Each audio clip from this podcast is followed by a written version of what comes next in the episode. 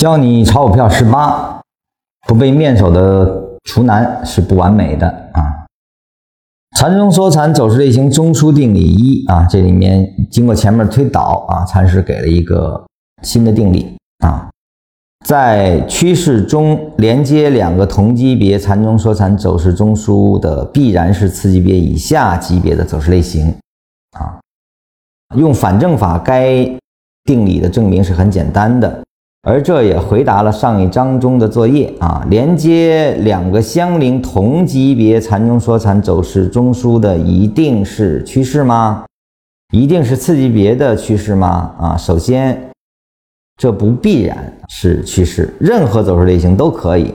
最极端的就是一个跳空缺口，而后形成了新的禅中说禅走势中枢啊。其次，也不一定是次级别，只要次别以下啊，例如跳空缺口。啊，就属于最低级别的。如果图上是日线、周线，就不会是次级别了啊。最后，往往连接走势类型的级别越低，表示其力度越大。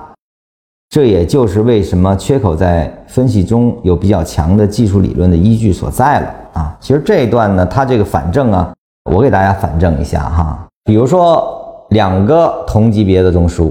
中间必须是次别以下相连，为什么呢？如果中间是同级别相连的话，那那么中间它就必然是一个同级别的中枢，它就违反了上下两个中枢，就是说中间如果是本级别中枢的话，它就变成了本级别相连啊，对吧？那就变成了什么一二三个中枢了啊，所以说两个同级别的相连中间那个一定是次级别以下。这个你自己推一下就可以了啊，这个其实上很简单的。那么这里面有一句很重要的东西啊，连接走势的级别越低，表示其力度越大啊。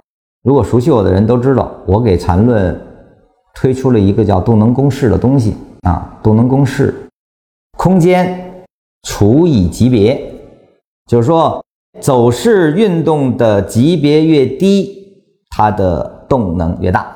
那力度越大，实际上我我是用动能啊，动能越大，实际上出处就在这儿啊。我给这个动能公式，在我们分别比较这个背驰啊，是非常非常有效啊，而且可以在当下就能比较。呃，你在实操过程中你去用一用，效果非常显著啊。当然，这个是在你对级别的理解下的，而且呢，一定是它可完成下，你才能做这个事儿。包括动能在什么情况下才可以用啊？这个我都有展开啊，你可以去看一下相关的视频。来这里我就不多说了啊，后期还会涉及到啊。